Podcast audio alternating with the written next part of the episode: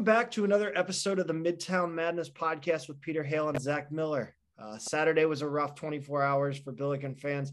Uh, both men's and men's soccer and men's basketball teams were in action, but we're going to kick off the show talking soccer, and we're fortunate enough to be joined by Kyle Hobson. Uh, Kyle was a member of the 2003 Billiken team that reached the same round as this year's edition. Kyle, welcome to the show, and thanks for joining us. Thanks for having me, Zach. Appreciate it.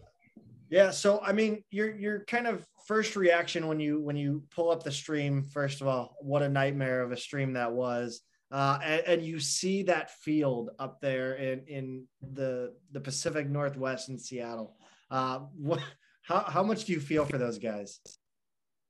Well, my first thought was, here we go again, right? Because when we played in the Elite Eight, it was uh, it was on like a frozen tundra up in Maryland, so yeah, I definitely felt for him. You know, the conditions are for both sides, right? Obviously, it's not ideal to play a, that high level of a match, that importance. Um, so yeah, I felt for him. What um, what, what was your like? What was your reaction going into that Maryland game, and then you know what what does the coaching staff do to kind of try to you know control the emotions on the team that are just kind of like this this sucks it's tough. I think, you know, for us, it was more, can you guys hear me okay? Oh, yeah. Yeah, yeah, you're good. Yeah. It was more, I think you have to manage, both teams have to play on the field, right? So both sides are dealing with the same conditions. It's unfortunate that two high level programs got to that point, a quarterfinal Elite Eight game, and that's the field you know we're playing on. So you have to keep keep everybody focused towards the goal of winning this game, right? Getting through this game, this this challenge. It's just another variable, the field, and then on to the next round, right? To the to the college cup. So I think you know, as a as a coach, you're everything's positive. You're staying focused on your team and what you have to do to win.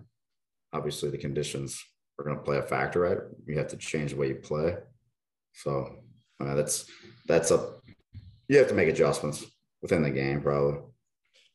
Yeah, uh, you know, the, the game started, you know, fairly even, and and I think it was even for the most part. I thought the Billikens had their opportunities, but you you have a play where uh, the ball gets passed back to Schulte, I think, for one of the like, you know, maybe the third time, Pete. You said it was about the third time. Yeah, it felt like they had um, and again, we we didn't get much of the first 20 minutes or so, just based on streaming issues, but um, they had played it back to him a few times in a short amount of time. And every time I got more and more nervous just because um, you know, you could see Washington get kind of giving chase every time and uh, given the field conditions it was just like man that's it's like one too many variables for me to be comfortable with that. And I, it, of course it came back to bite him i mean so so when that you know is that something that you would you know tell your players or be you know have the coach tell the players like you know when in doubt just just go out. We don't need to possess. We can just let's let's live to fight another day.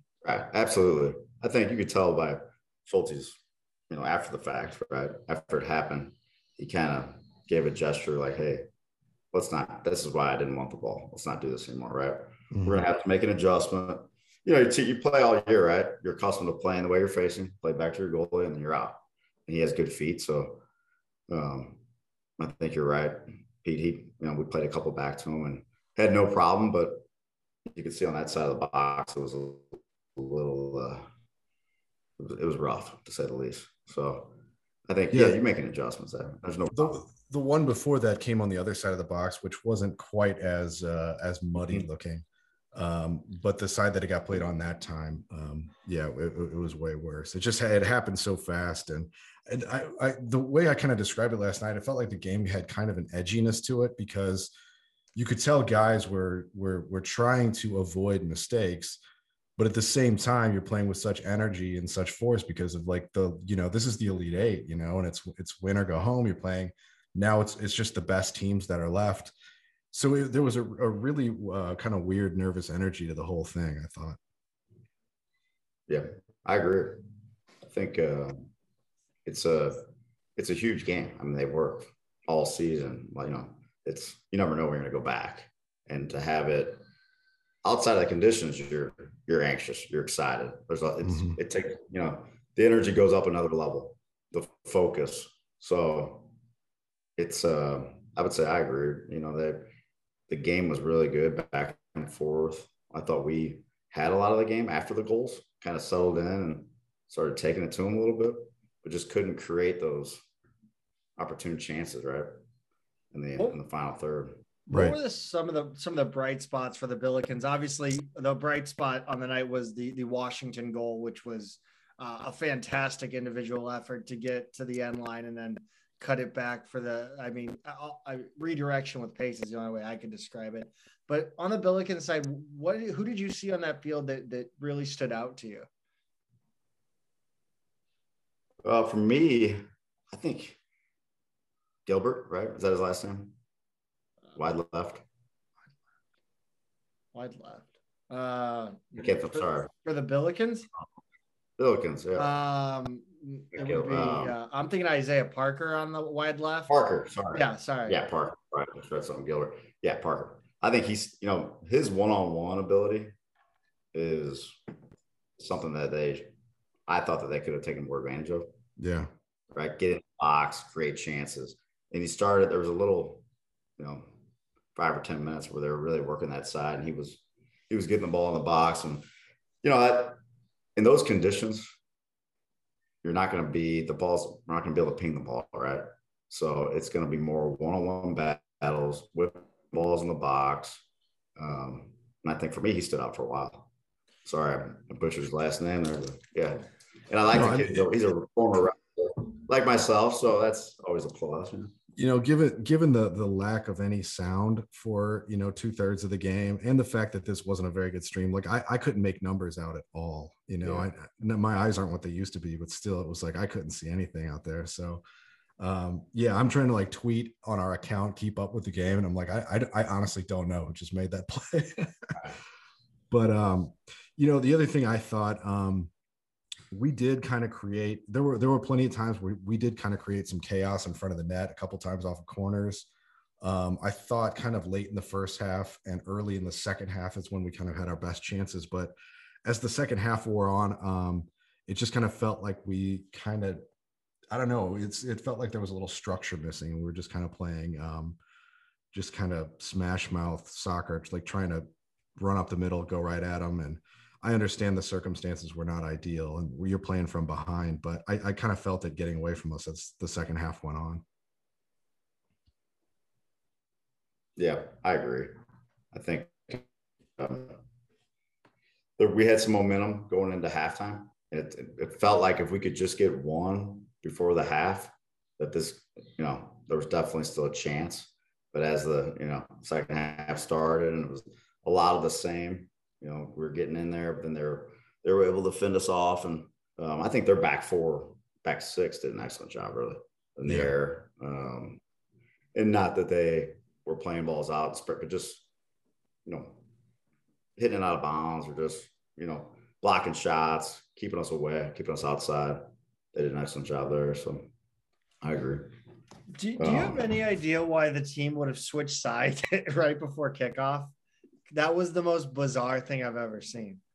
Yeah, I saw that. I don't know if that was strategy. They were just not trying to play a mind game or something, but the way that we went the second half, I thought was an advantage. The way that they played and, you know, the pass back to, to Schulte, right?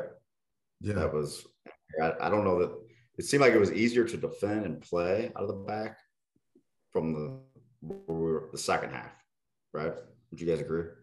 Yeah, I think so. But I mean, what, I, I- what would, I don't know. It just felt like gamesmanship or something. Like, what would even allow them to do that? Because you could tell Schulte didn't know it was coming. Like, he has to, you saw him like grab his water bottle and stuff like that. And he was, Right. you know, all of a sudden moving down to the other net. I'm like, I, I didn't know that you could just do that. Like, like I, again, without any announcers, it was weird, but I'm not sure what gave them the ability to just kind of say, no, we want to start on that side. I'm, I'm, it, Or did they know. take the Well, wrong side intentionally? yeah.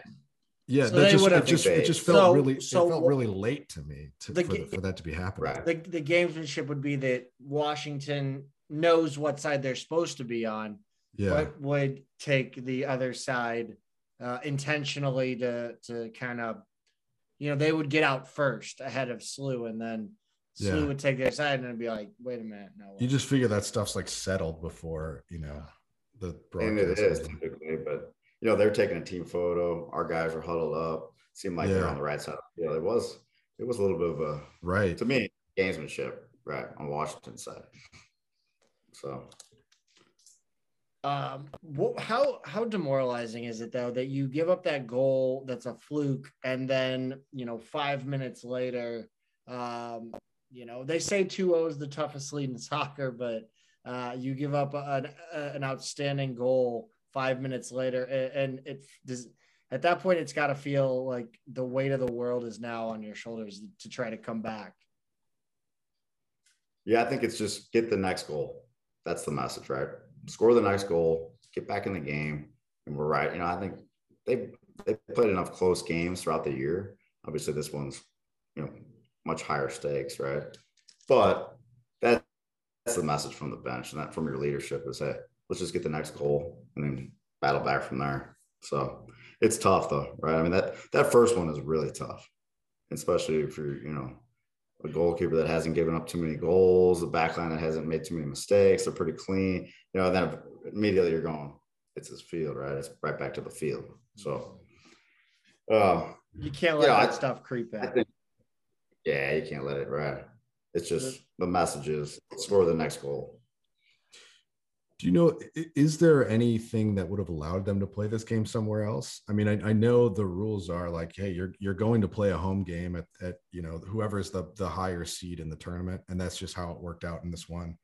Um, but I mean, at, at what point can either you know the, the NCAA or or some kind of con- conference or some governing body step in and go, we honestly we we don't want to see people getting hurt out here uh, can we move it across town to this turf field that's maybe in better shape or something like that? I mean, is is is that something that's even possible?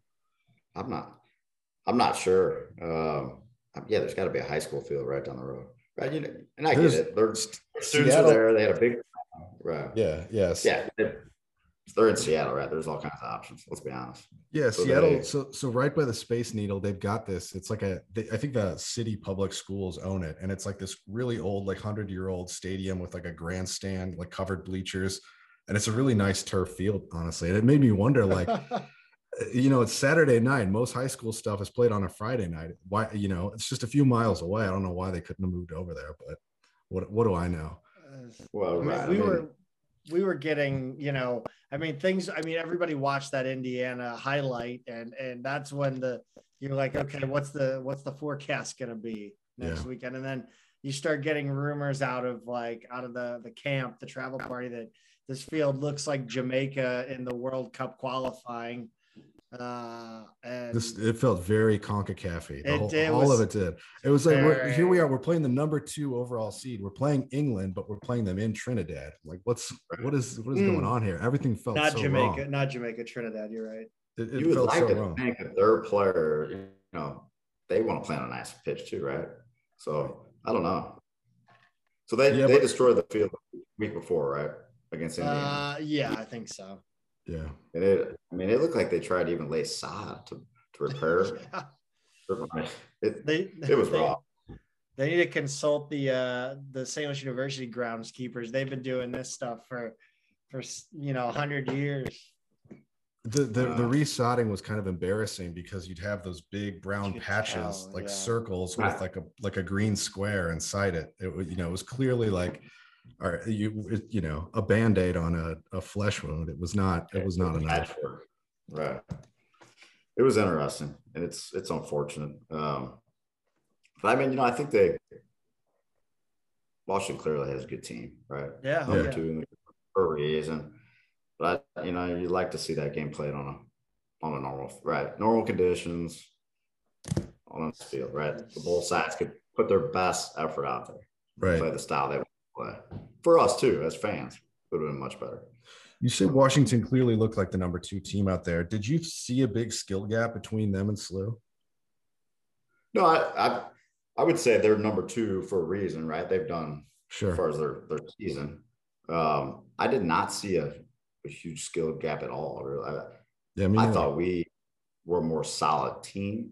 I I mean, not that I saw gaps in their in their lineup, or there was a couple guys on their team like that play on the goal. Christian That's, Soto, yeah, yeah. So a standout player, the uh Chavez or Tevez. Tevez, yeah, yeah, or six goals or you know hat tricks the last two games. He's doing something right, obviously. They had a lot of like uh, playmakers, but as far as a full team, I like our side. You know, yeah, stacking up. Speaking of, of raw roster construction and, and, a team putting a team together that, that can compete for a national championship like they tried to do this year and and almost you know damn near succeeded. Uh, what do you what do you see from from Kalish and, and on a macro level that has you excited about the future of this program? So we had I heard him say last night, was it three seniors yeah. Seven. Is that the number? Yeah, there's not. Seven there's not many. There's not many, right?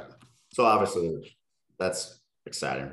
You know, going forward, that experience is going to be huge for next year, and it's huge for recruiting.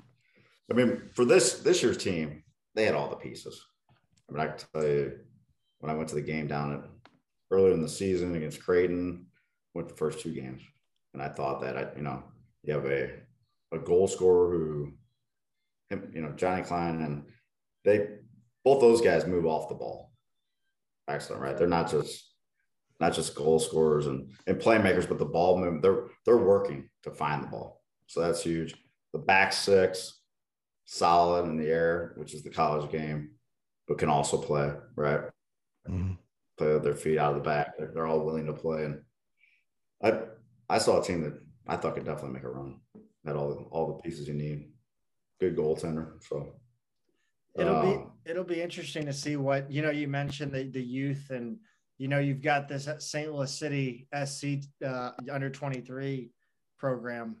You know, getting getting rolling, and it'll be interesting to see um, whether you know a guy like Schulte decides to that's the better path, or a guy you know. I think Becher and Klein both have one more year to go. So um, it, will be right. interesting to see if they they want to come back and and, and run another one.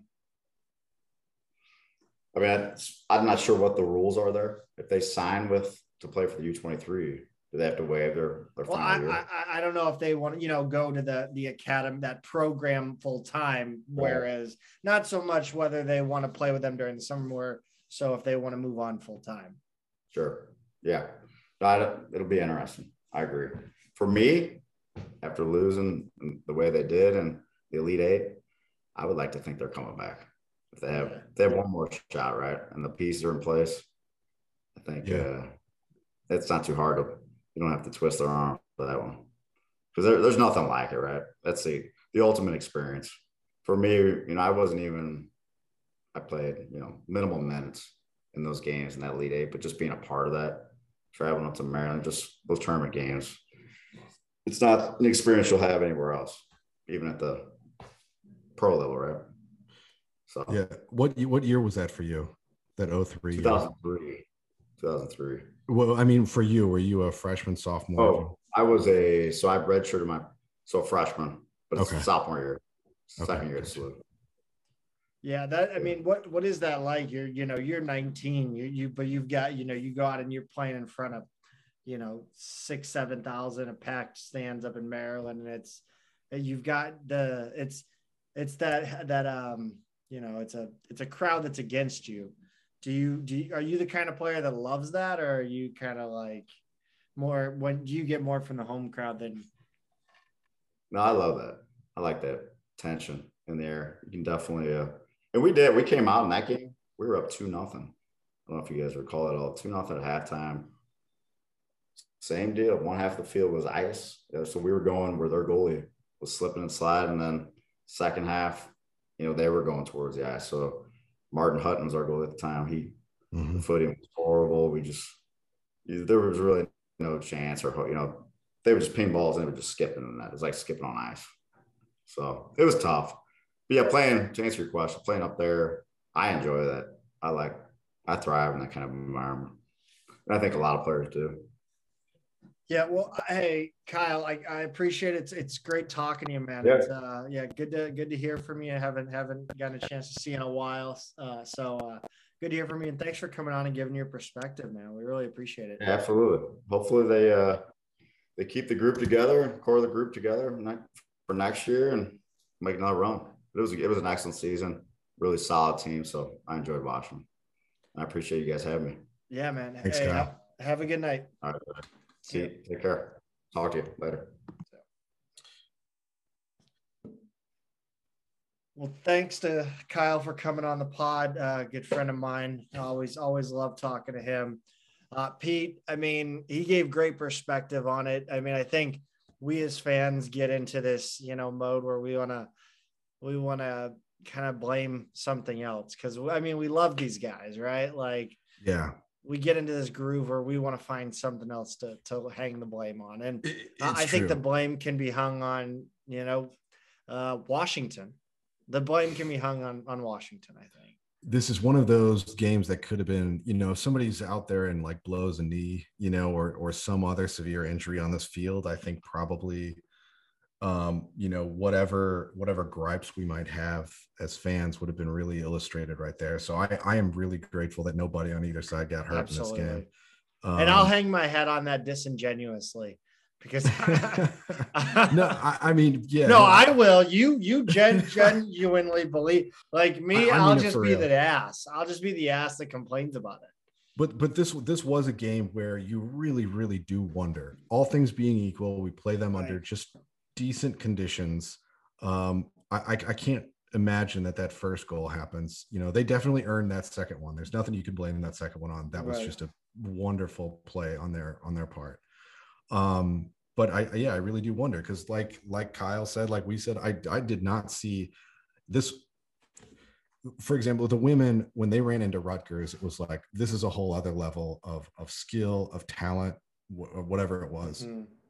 It was not that in this game at all. These these teams were top tier teams, peers, going head to head, and um, felt like that would have been a, a, a really close game.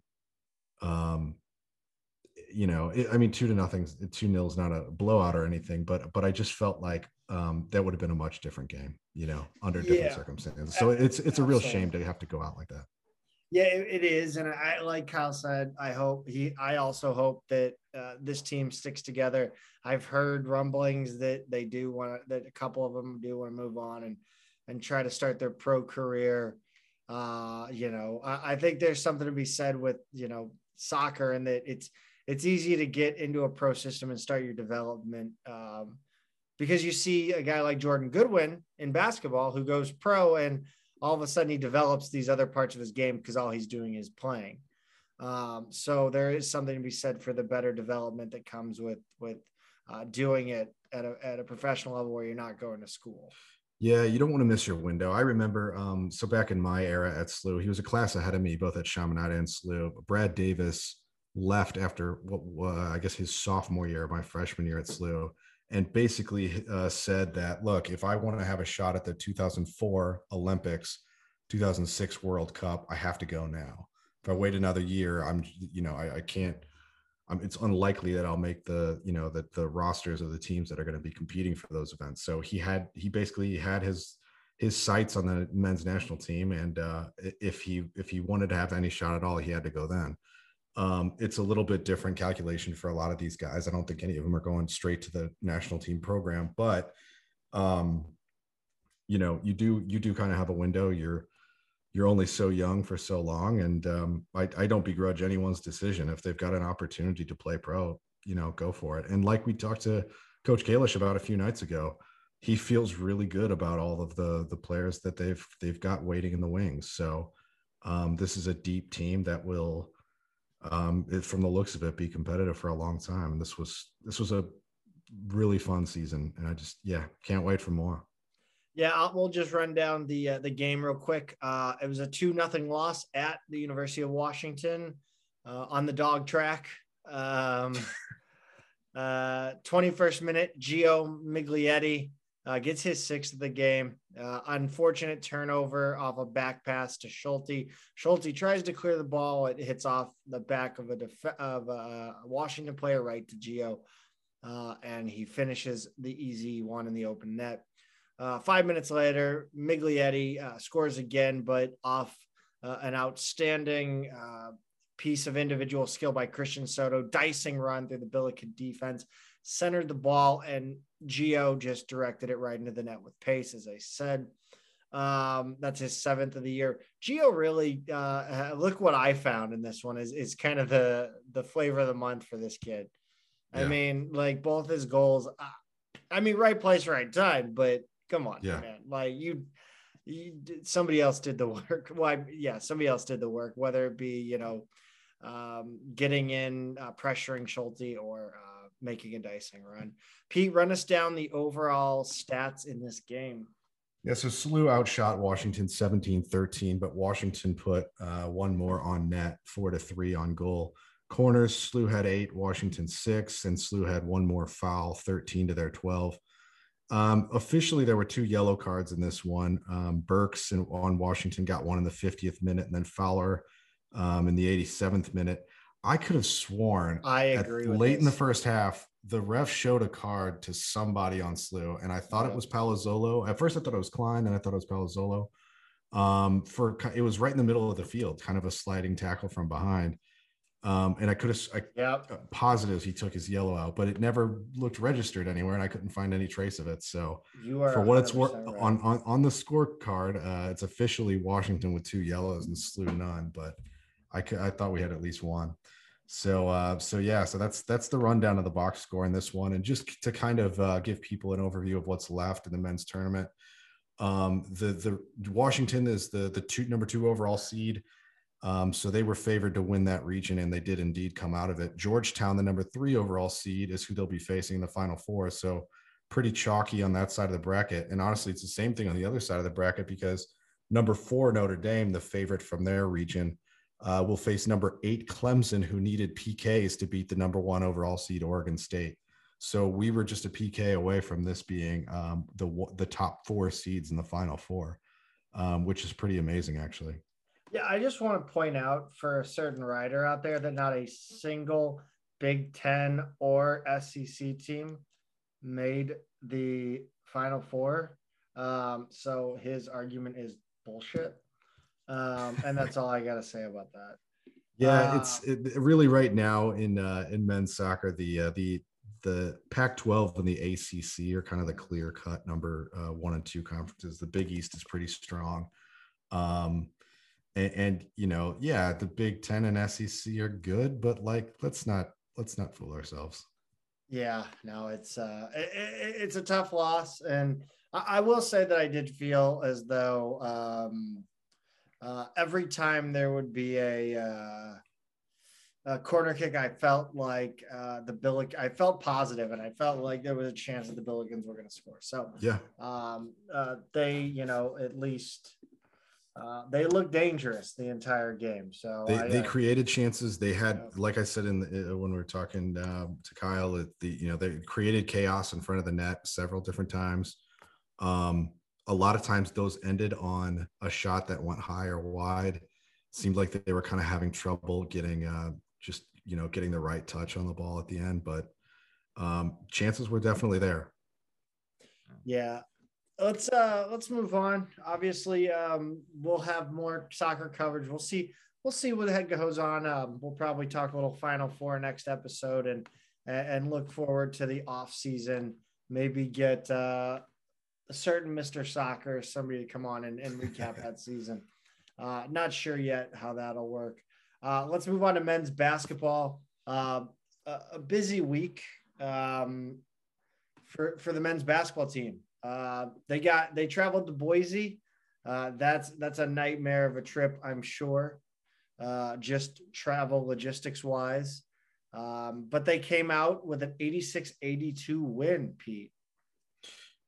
Yeah, and um, the way this one started, it didn't seem like that was going to happen. SLU went down eleven nothing to start this one, and uh, it really took some time to get going out there.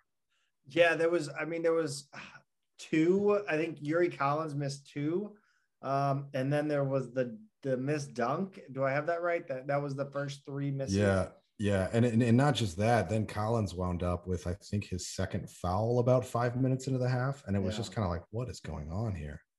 Um, so just a a brutal start to this game, but once we kind of got that out of the way, things really settled in nicely. I, I think I think the um, you know I, I, what there were two things that impressed me big time with was three things sorry three three individual things that impressed me big time in this game uh, Jimerson free throw shooting and the emergence of DeAndre Jones and I think we should save the emergence of DeAndre Jones for uh, the UAB game because there's not much exciting things to talk about in that one mm-hmm. and I think we need to leave it at that so let's let's talk about Jimerson uh, Jimerson kind of pulled out his inner uh, inner Javonte in this one a couple times, including a, a very, very tough fadeaway jumper from the elbow uh, that was uh, uh in an incredibly clutch situation. Yeah, so Jimerson, we've talked about him adding other layers to his game this season, but it's also kind of in the X's and O's because he's constantly in motion um, in, in this offense and um, has definitely shown that that now he's just not um, a, a, shooter wandering the perimeter or the baseline trying to get open um, outside, but that no matter where he gets the ball, he's a threat to score. You never would have thought last year that it would be possible that you would see Jimerson score 21 in a game and only take two three pointers, um, just to show you how much both the offense and his his game individually have been built out um, and and and yeah, like it's just it's just talking about scoring on three levels, backdoor cuts, working it out of the mid range, going to the rim and getting fouled, and and and getting fouled is a great strategy for him, going eight for eight from the line. So I I, I love Jimerson's game here.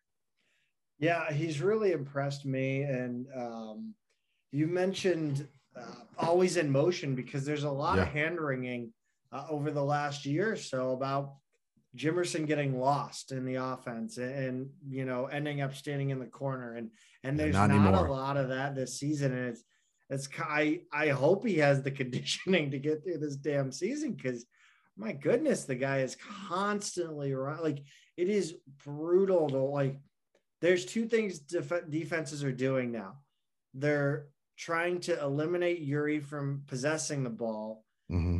uh, or running the offense and they're just desperately trying to hold onto Jimerson as he runs around the court like a crazy person. Mm-hmm. Uh, yeah, and it's it, it's tough. It is. I would still like to see him get loose a little bit more for three, but um, mm-hmm. I I don't mind a game like this at all. I mean, six of eight, uh, one of two of three, and perfect from the free throw line. Just didn't need a lot of shots to to be lethal against these guys. And again, um, they're chasing him everywhere, so it's it's. it, it kind of keeps defenses honest at all times. Just having him out there is a threat. Absolutely. And I think the second biggest story of this game, besides Jimerson, uh, is the free throw shooting. Uh, what a complete opposite uh, experience that was to last year, two years ago, three years ago it, it's uh, you knew we were going to be better from the free throw line. I think we all said that coming out of last year, coming into this year, we just knew it.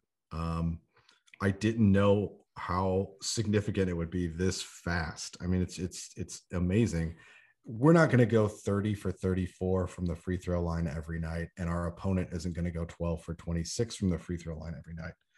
Um, but it it it means so much that you can't put us on the line anymore as a strategy to keep us from scoring. Um, and that includes our bigs too. Both Linssen and Okoro, when they go to the line, are making them at a pretty good clip. So um, it feels nice to, to know that you can't be taken out of the game that way anymore.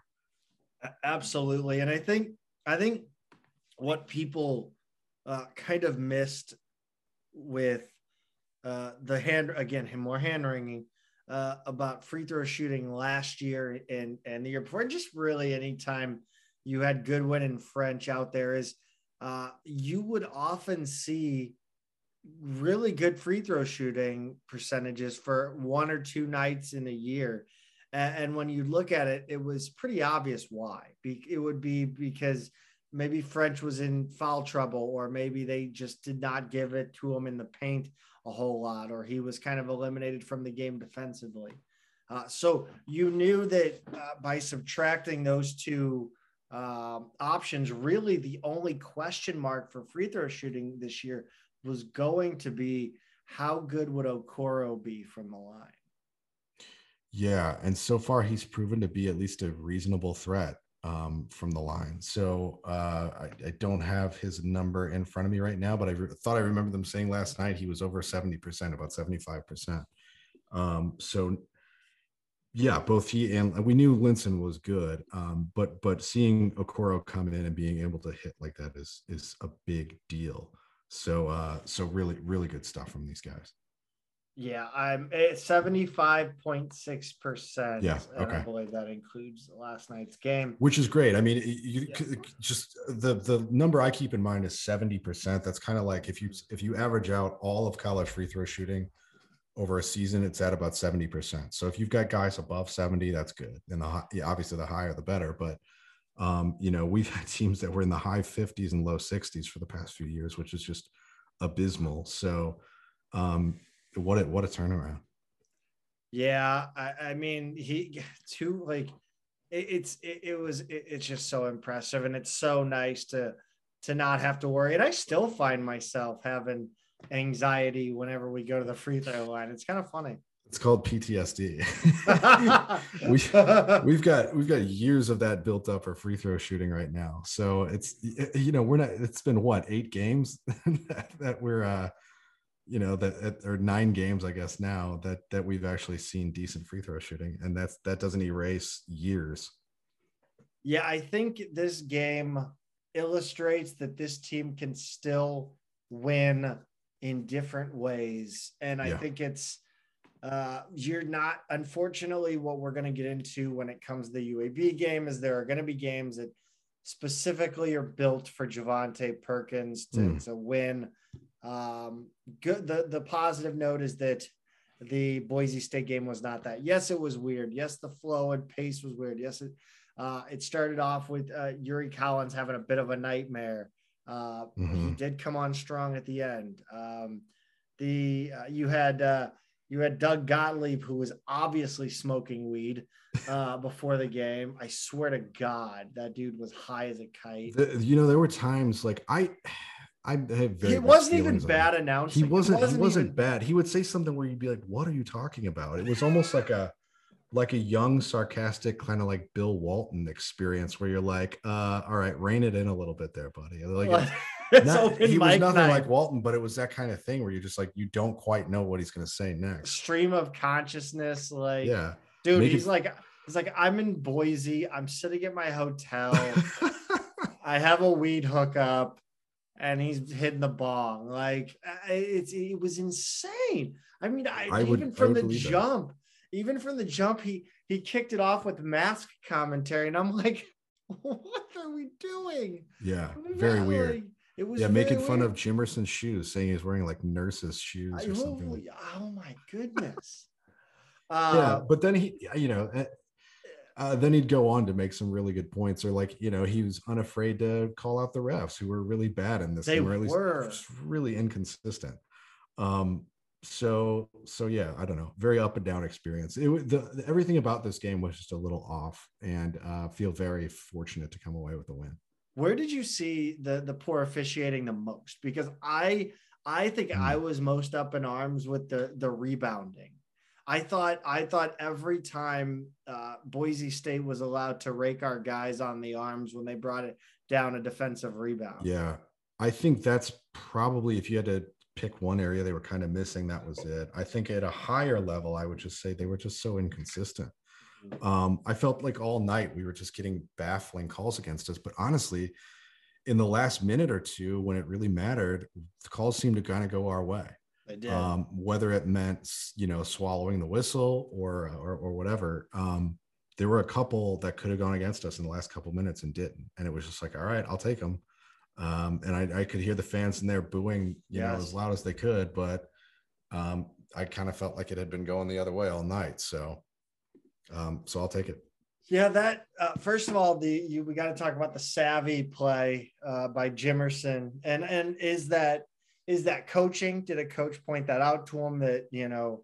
I'd love to see him do that more because you he, he has Yeah. people legitimately grabbing on his jersey to ke- keep up with him. Yeah. And so many times he's probably had the ability to just stop and have them knock him over. So I would love to see that more of that going forward as far as a strategy when, you know, maybe the offense is stalled or maybe Jimerson just having no chance of getting open at a certain point.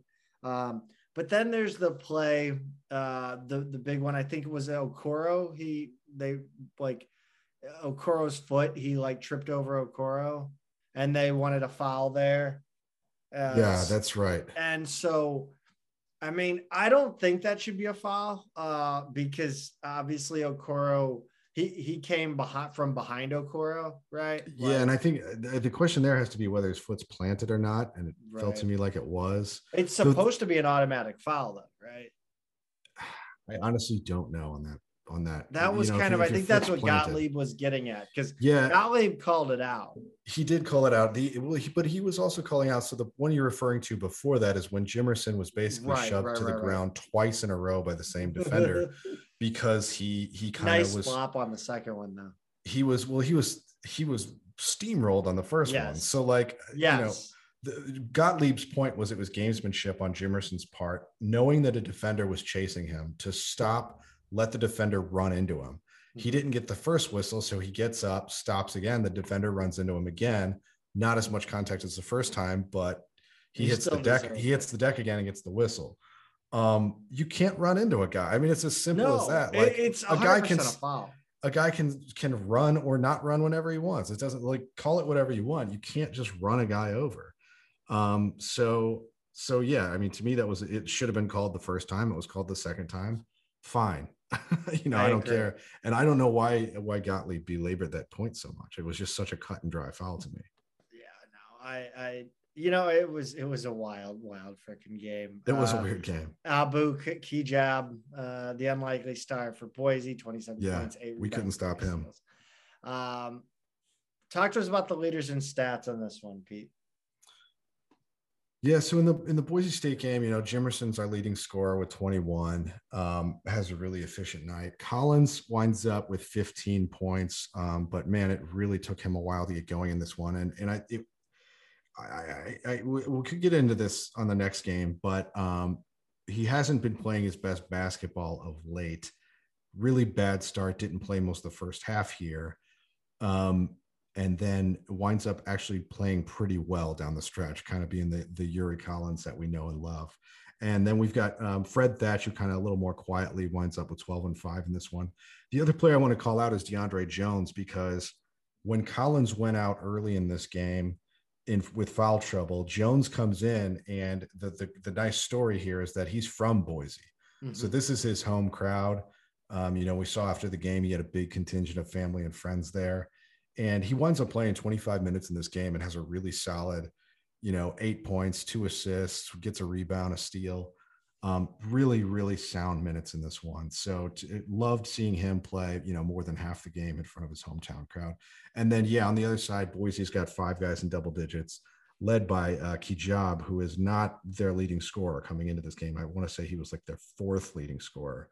So you're looking at guys like um, Akot um, and Degenhart and maybe Shaver as the guys who are going to beat you, and that that doesn't end up being the case. They're they're low double digits for all three of those guys. So um, just a really unusual game.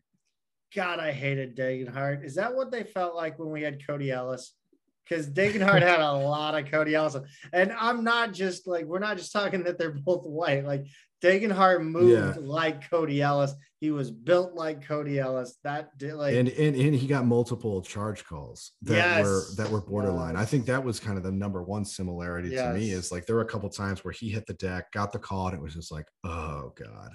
Uh, that really that really frustrated me because I I mean I if I were a, a college ref, I would think I would call maybe one in ten actual charges. I think they just love calling charges. they love doing this. I hate like, charges. There's, they love there's, they got to change the signal for charges. Exactly. Exactly. It's too demonstrative. It's too much fun to do. Right. Um, so so yeah, so he got a couple of those, and I think that's that's where I kind of I, I I almost tweeted something uh to you know at Cody to kind of be like, hey, we've got a we've got a Cody Ellis clone alert. But uh, but yeah. Anyway, uh, always always frustrating when uh, when you, when you've got a guy on the other side who's who's picking up charge calls.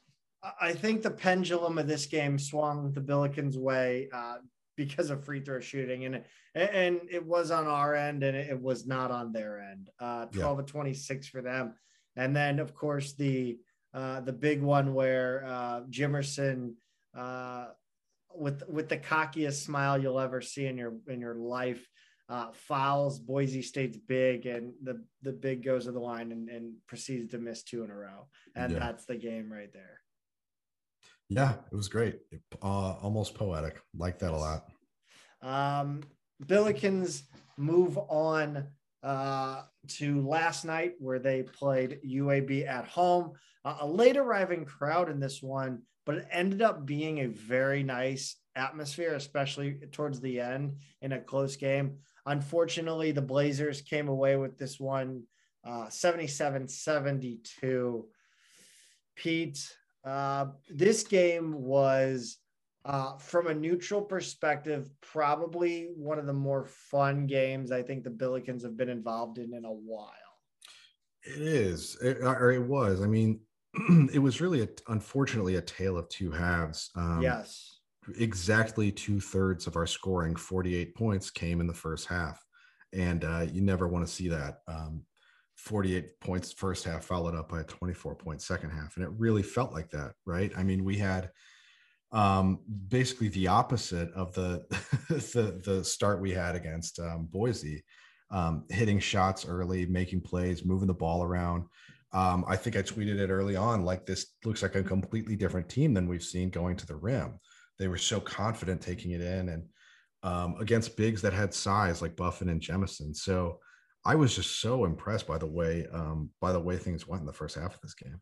Yeah, they had uh, they had some really nice. They had two really nice bigs and two really really good shooting guards, and yeah. I think I think those four players made the difference in this game. Um, mm, absolutely, it, it was. Uh, the, uh, uh, Deon, first of all, let, us just get right to DeAndre Jones because my yeah. goodness, uh, this dude was setting Chaifetz ablaze uh, last night. Yeah. So did he hit his, what was it, his first four three point attempts? Uh, I believe it was his first four. Yeah. And all in the first half as well. He wound up five for seven from three on the night. I think he, I want to say he missed his fifth and um, and then missed uh, one of it, one of his last two as well um, in the second half. Um, but yeah, he comes in and has a great night on another night where, um, you know, Collins early on especially was just not getting a lot of uh, a lot of good looks. Um, and uh, you know they, they they bring Jones in. They were playing together for the most part, um, but uh, uh well, they, they I want to say they, they overlapped a little bit. They played alongside each other, and then Jones um, played without him for a little bit because um, Collins got into a little foul trouble again in this one. Um, and and man, he was great. His minutes we've we've talked about how solid he's been, but this was the first game where he really broke out and and scored. Yeah, it seemed like he was getting a lot of open looks, and I don't know if that was UAB keying in on on a guy like Jimerson or or you know being so laser focused on a guy like Yuri Collins and making sure that Yuri didn't beat them. Yeah. Um, so, but DeAndre Jones, you know, got his opportunity and, and made the most of it in this one. It was it was a lot of fun to watch this this hot start. I mean, it was a shootout back and forth. Uh, both teams were making threes. You don't love to see UAB making the shots they made, obviously, but uh, I didn't think that we were get. I the only thing look, you can you can say that it's bad defense, but I think UAB's offense, other than maybe getting really, really good looks at the rim, I thought the Billiken defense was was decent on UAB shooters. Yeah, I would agree with that. Um, you know, I kind of looked at your note earlier and thought, is this more of an issue of our defense or their offense? And I really do think they they were a better looking offensive team than I expected because we we talked about coming into this game. They do they are relying on almost all transfers on this roster, and um, you wonder how they gel. You know, after not that many games. Um, but as it turns out, they they've they've they've got a lot of talent to be honest, and um, and they played better together than I expected. So I give their credit, their offense, a lot of credit. Um, I think the bigger story here, we came we came into this game not loving this matchup, worried about the matchup because of turnovers. We only end up with 11 turnovers, which is great. I'll take that pretty much any night. Um, but the real issue here was was rebounding. Um, what what happened on the glass here, Zach? Uh, you know, uh, man, a lot of a lot of tip outs, a lot of uh, just being in in the wrong place at the wrong time, a lot of balls going over heads. Uh, that's at least how I saw it uh, in my through my uh, Michelob Ultra glazed glasses. um, yeah, no, I just I I didn't think it was, you know, so much of of um, you know I thought there was a lot a little bit that it was UAB's effort on the glass, but I thought mm-hmm. a lot of it was just you know UAB took so many perimeter jumpers that uh, that the long rebounds killed us. I mean, yeah, you you know that's absolutely right. I think there were there would have there were not a lot of chances for offensive rebounds on shots with you know close to the rim because when UAB was getting attempts at the rim uh, inside, they were wide open and they they cashed them.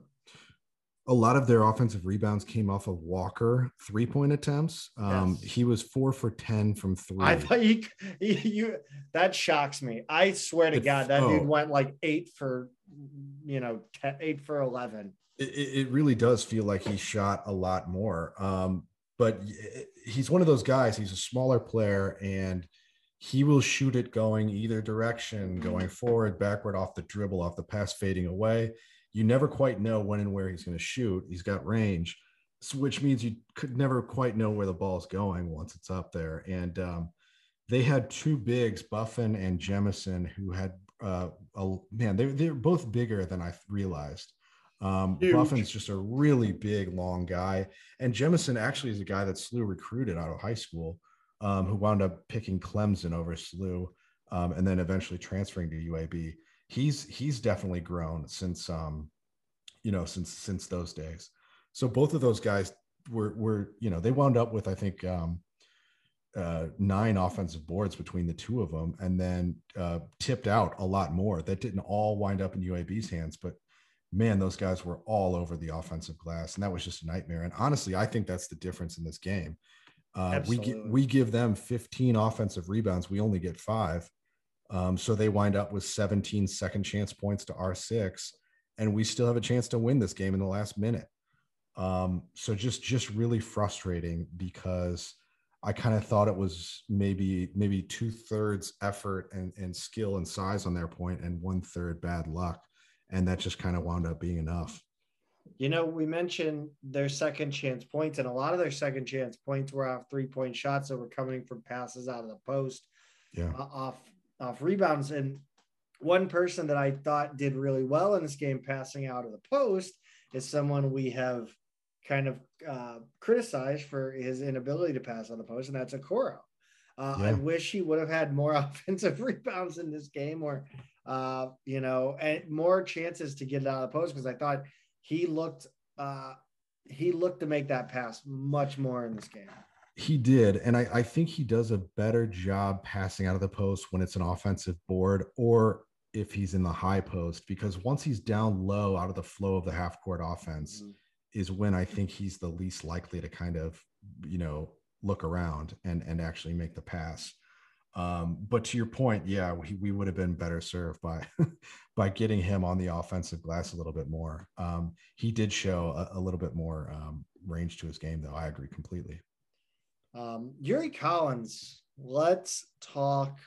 What's eating Yuri Collins? That's the uh, yeah that's the segment. it's um, it's funny to say because we, you know, after the first three games, because we were kind of crowning him all conference first team. You want to you know, crown their ass, crown them. against the weakest competition that we, that we're you know playing all season, of course. And he's been kind of shaky since then. What we're not used to from him is this many turnovers, right? I mean, he only had three in those first three games. Again, against not the best competition. Um, but since then he's had 31, and you know, which means he's averaging over five a game. Um, which which definitely does concern me. He's he's only barely over a one to one assist to turnover ratio since then. And I, I'm trying to been, you know, talking to people and kind of figuring out what's going on because some of this has to do with yeah, things are a little bit different offensively this year. He's playing with new players in the backcourt completely. Um, you know, we've we've had more roster turnover than people realize. Um, but he's also, I think he's kind of he's a little more focused on scoring this year for one. Um, and his shot selection hasn't been the greatest. You know, I think he he's he's good about knowing when to go to the rim when things kind of part for him, but at the same time, he can kind of get himself into trouble. Um, and then I think he's that's also making him kind of hold on to the ball a little bit too long, um, get, get, in a little bit too deep, and then not have the best and, and, and easiest option in front of him. I think he's just kind of overcomplicating things.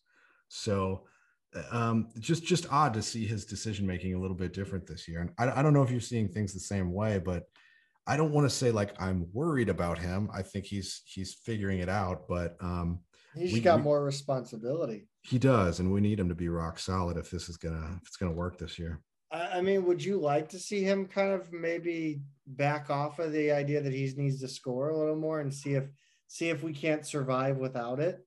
I I think I personally would because I want to see him kind of get back into a groove of being that point guard first yep. uh, mentality. I think as soon as Perkins went down, he probably kind of changed his mentality a little bit, which is totally understandable because the points do have to come from somewhere.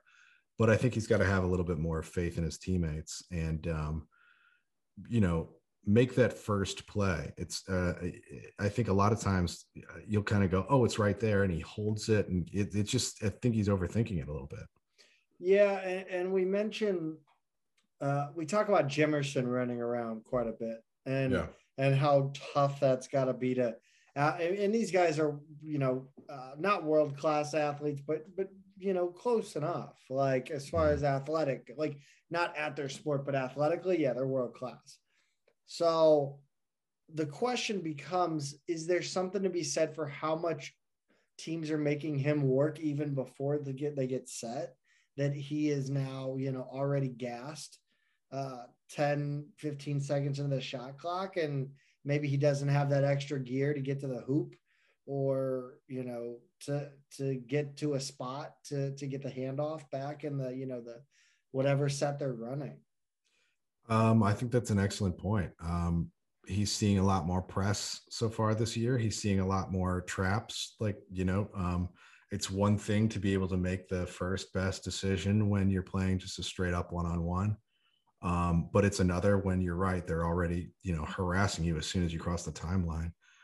Um, so yeah, that's definitely a point. There are there are some layers here, not to mention him getting in foul trouble the last couple games um, on top of it. Yeah, yeah, it's um, it's tough because he's he's the guy, right? And yeah. and he's our guy, and uh, you really don't want to to ride him too hard because I mean, he's dealing with a lot in this in this season. He is. Um, yeah. But at the same time, there's expectations, and uh, as a fan, we maybe have too high of expectations. But uh, Yuri Collins has also set those expectations himself. Yeah. So uh, we have to kind of find a middle ground between you know being asshole fans and uh, and understanding uh, men for others that we learned at, at St. Louis University, right? Yeah, I still think he'll be all right, but um, but uh, but clearly needs to just find that balance. Yeah, I think we're playing teams that um, I think this will be good for him because at the end of the day, you're going to go up against the A10, who's who's seen you play for every year for X number of years, and uh, they're going to be as ready as everybody. They're going to be even more ready. So right uh, getting this now will will you know hopefully he'll be up to speed by the time uh, the new year comes around and a10 play kicks off yeah um let's talk uh the well let's let's see what happened this week in the atlantic 10 um i mean it, it's just it's the atlantic 10 truly is uh they, it's the roller coaster 10 really pete yeah, yeah, I know. They they don't make it easy. they don't make it easy on us. It's yet another kind of up and down week in the conference. Um, you know, and we've kind of by now you come to expect it from the from the bottom half, but would really like to see some of these um, you know, these top half teams do a little bit better here. Yeah, the, it kicked off Tuesday, Monday. Everybody had off. Uh, Davidson beat a good Charlotte, a very a, a decent Charlotte team, uh, 75-58. Uh, Billikens came away uh, at Boise with 86-82 win. Fordham uh, blows out St. Francis College Brooklyn. Don't look now, people, but Fordham is above 500, uh, coming close to the Christmas holiday. Uh, 68 46 in this one. Uh, St. Joe's beats Binghamton 79 57. Boston University takes down George Washington 56 54. Uh, Bowling Green beats Duquesne 78 70.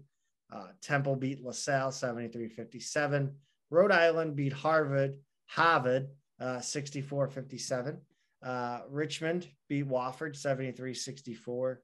Uh, Bonaventure uh, ekes out a win. It, it, it, was a little sketchy for a while there, but Bonaventure wins 93 81 versus Coppin State. Uh, Dayton also scores 93 points, but against Alabama State, who had 54. Uh, Saturday, uh, St. Joe's drops uh, a blowout to Villanova 81 52. Harvard loses to UMass, or UMass beats Harvard 87 77. Uh, Rhode Island loses to Providence College 66 52. Uh, Dayton beats UNI 79 41. LaSalle 84. Holy Cross 65. Charlotte comes back uh, to beat another A10 foe that they had to play in the same week 86 79. They should just stayed in the conference if they're going to play everybody. Um, yeah, they didn't need football. Uh, Davidson 70, William and Mary 46. Bonaventure uh, wins the Western New York battle uh, 68 uh, 65 over Buffalo. Uh, VCU 65, Campbell 61, UAB uh, 77, SLU 72. Uh, Duquesne drops a one point game to Marshall 72 71. and then George Mason loses by 10 to Old Dominion in Fairfax.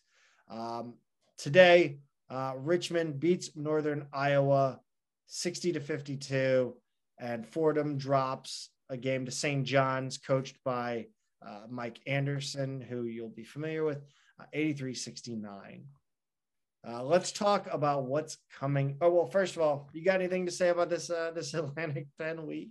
You know, honestly, when you look at the whole thing, it's. I stopped rooting. Do we root a, for the conference? Little... I'm done with it. I'm done rooting yeah. for the conference. I don't care.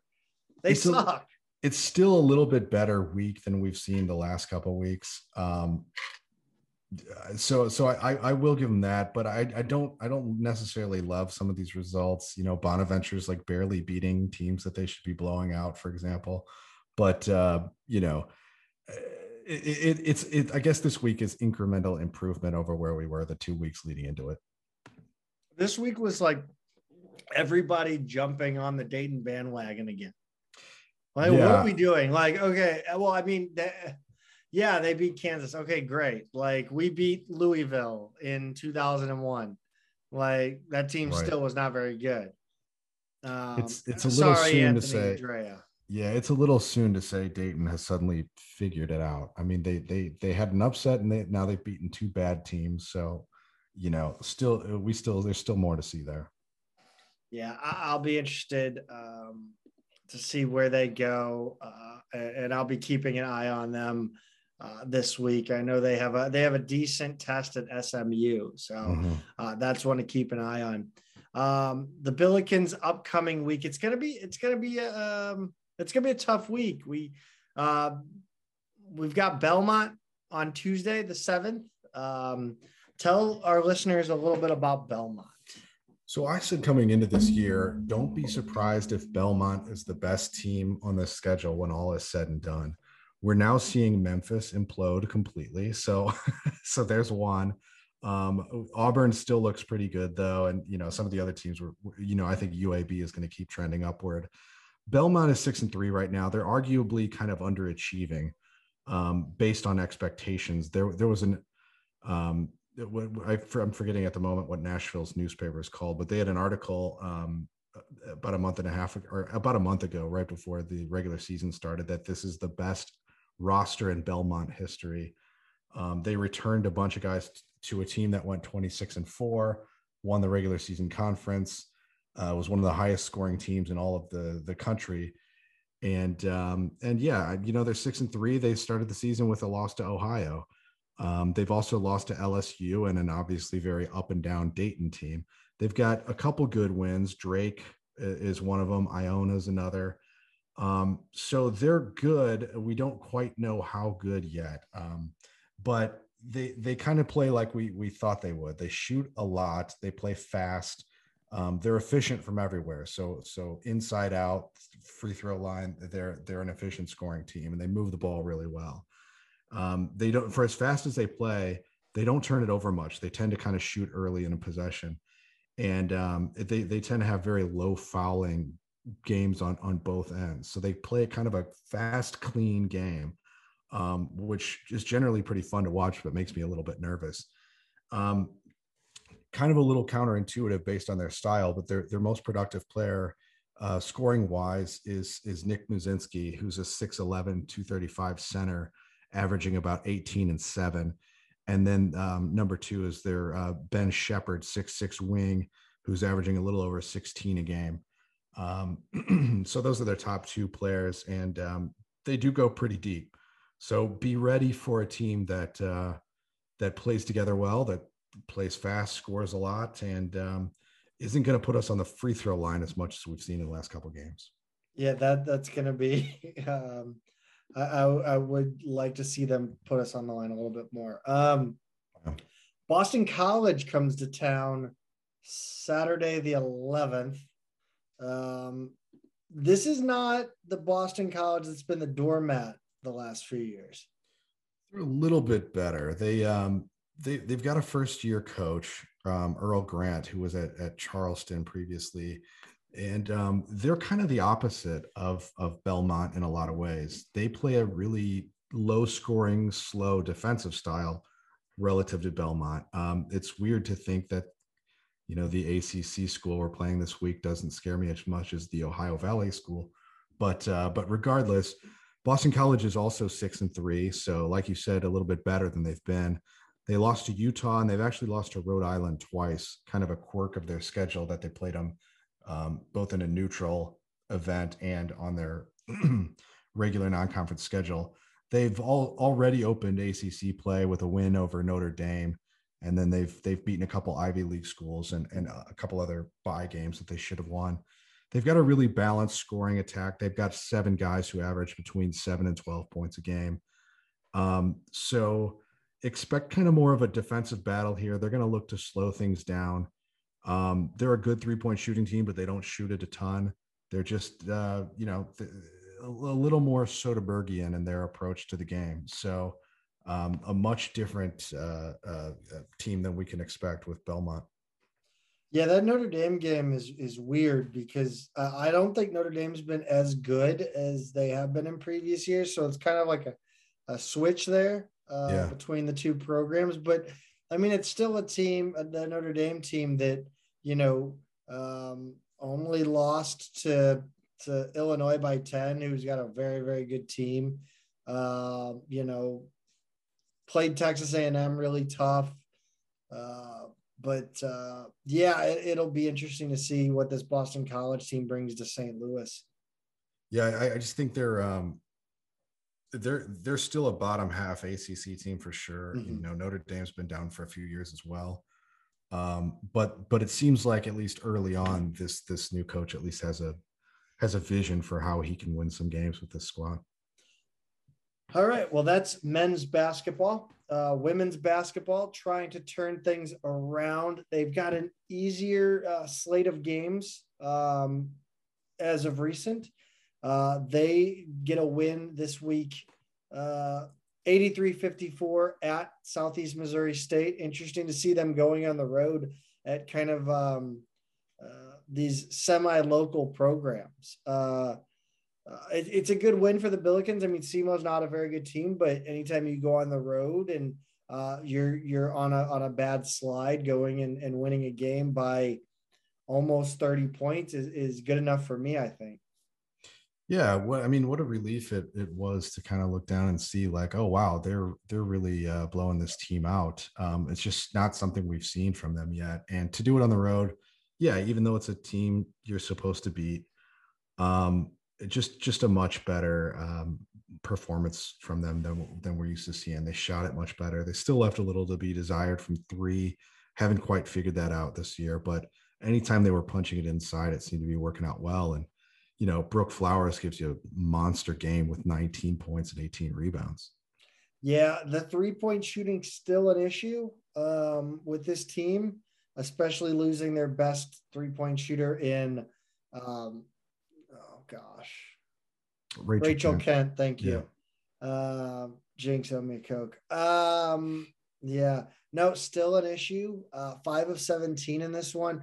0 of 2 in the first quarter, 1 of 4 in the second, 1 of 4 in the third. But in the fourth quarter, they turned it on and shot 3 of 7, uh, a 42.8% clip.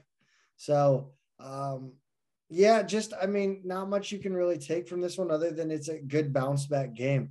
Uh, the one notable aspect from this game, I will say, is that Julia Martinez was absent from the box score. I could not tell if she was on the bench. There was no note on the play by play about what her status is. Um, I will say the bench looks incredibly empty for the Billikens in these last two games. And we can get into that more in the next game. But uh, interesting to see that Julia Martinez was not in the box score for this one, nor was she in the box score for the Billikens 59 54 win over Tennessee Martin uh, in Tennessee on Sunday, 12 5. Um, yeah, uh, it's it's odd. Uh, but the one bright note I thought in this game, besides the fact they came away with a win, I thought the Billikens could have won by way more. They held U, uh, UT Martin to one field goal in the first half, and that was with like three seconds to go in the half. Uh, they scored six points at the free throw line in that first half. That's um, first quarter. I'm sorry, first quarter. Right. Yeah. So 12 6 first quarter. So, yeah, that, that's that's really impressive. And you mentioned uh, Martinez. The other thing that's kind of odd there, she's not in the game um, recap or notes for either of these games, either uh, either pregame or or postgame. So uh, truly kind of a mystery at this point. And as soon as we figure out what's going on there, we'll let everybody know. Yeah, I, I, like we said, the, the women's basketball team has has a bit of a uh, a bit of a, a cupcake, um, you know, schedule leading into the to the Christmas holiday it's um it might be it might be strong to call it cupcake. I mean yeah you're right you're right i'm sorry SEMO certainly was and i think tennessee martin's probably a team you beat by double digits if you play them at home. Um you know credit to SLU for going on the road and playing these these games. Um and and they're i'm guessing these are part of like home and homes or two for ones or whatever with some of these teams. Um they do play so this thursday the 9th they do play a three and three siue team um, that actually it has some pretty good wins. Illinois, Butler, and then uh, Purdue, Fort Wayne, and losses to Kansas, Memphis, and Mizzou. So you look at their schedule; we actually have a lot of common opponents, and um, kind of you know more or less the same results against them. Um, they'll play Western Illinois on Tuesday, so they'll have less than 48 hours rest and prep for the the SLU game on Thursday. So that might play to our advantage.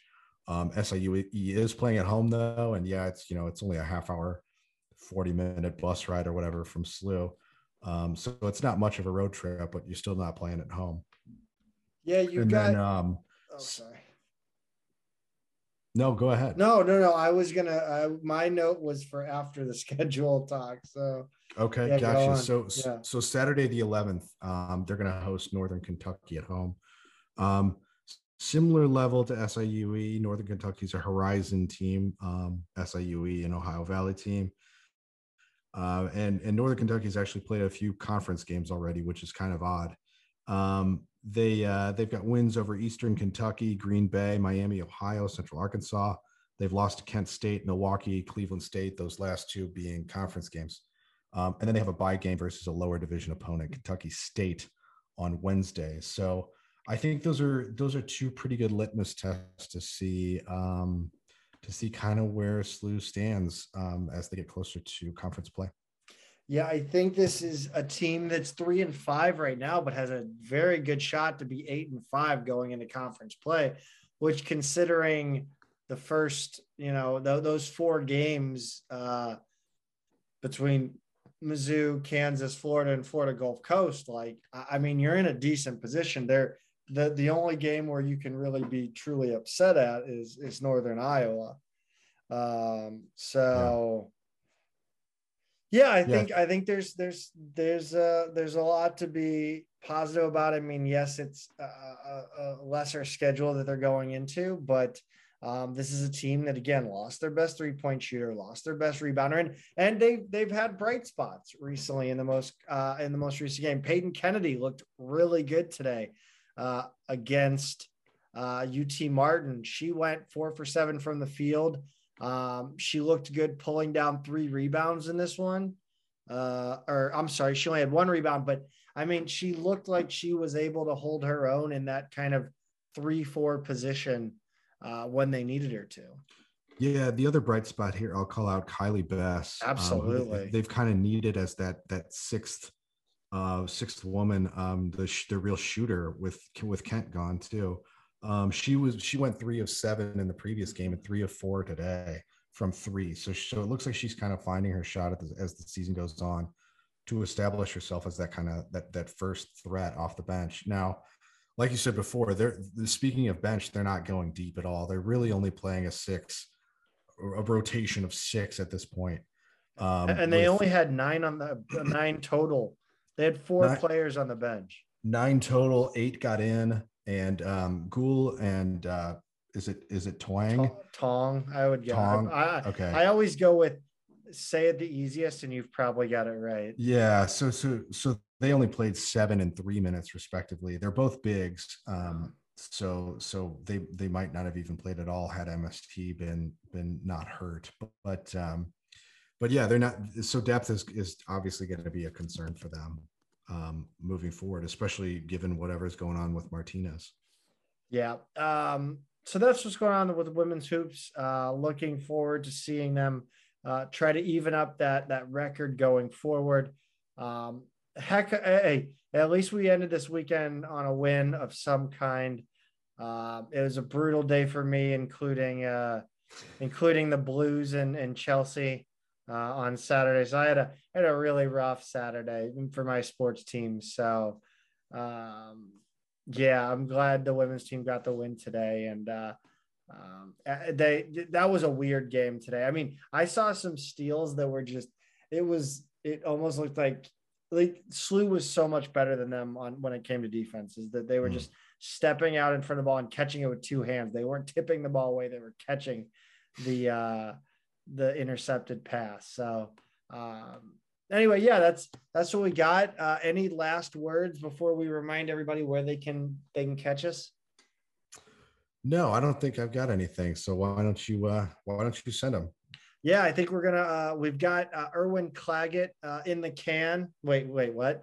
Um, we've got Erwin Claggett interview uh, recorded, and it's ready to go. Um, I want to thank the, the, the people that did tweet at us uh, with their Spotify Wrapped.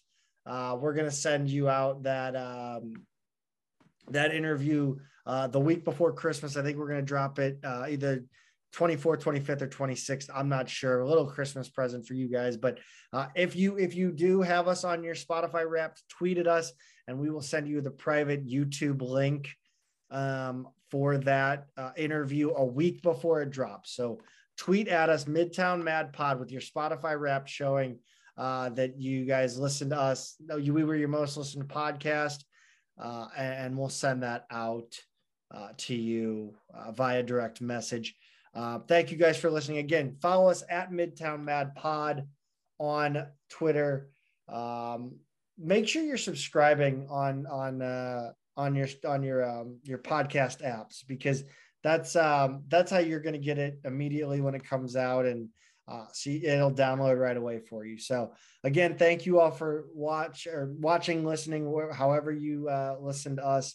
And again, I, I, we gotta we gotta thank Kevin Kalish one more time for taking the time to come on the show. He was he was outstanding, and and thank you to Kevin Kalish uh, and uh, Kevin Stoll, uh, Chris Birch, uh, and, and, the entire men's soccer program for just an unbelievable season. I don't think we really truly gave them the uh, the the send off that we needed to in that in that earlier segment. So I wanted to wanted to give one more shout out to them.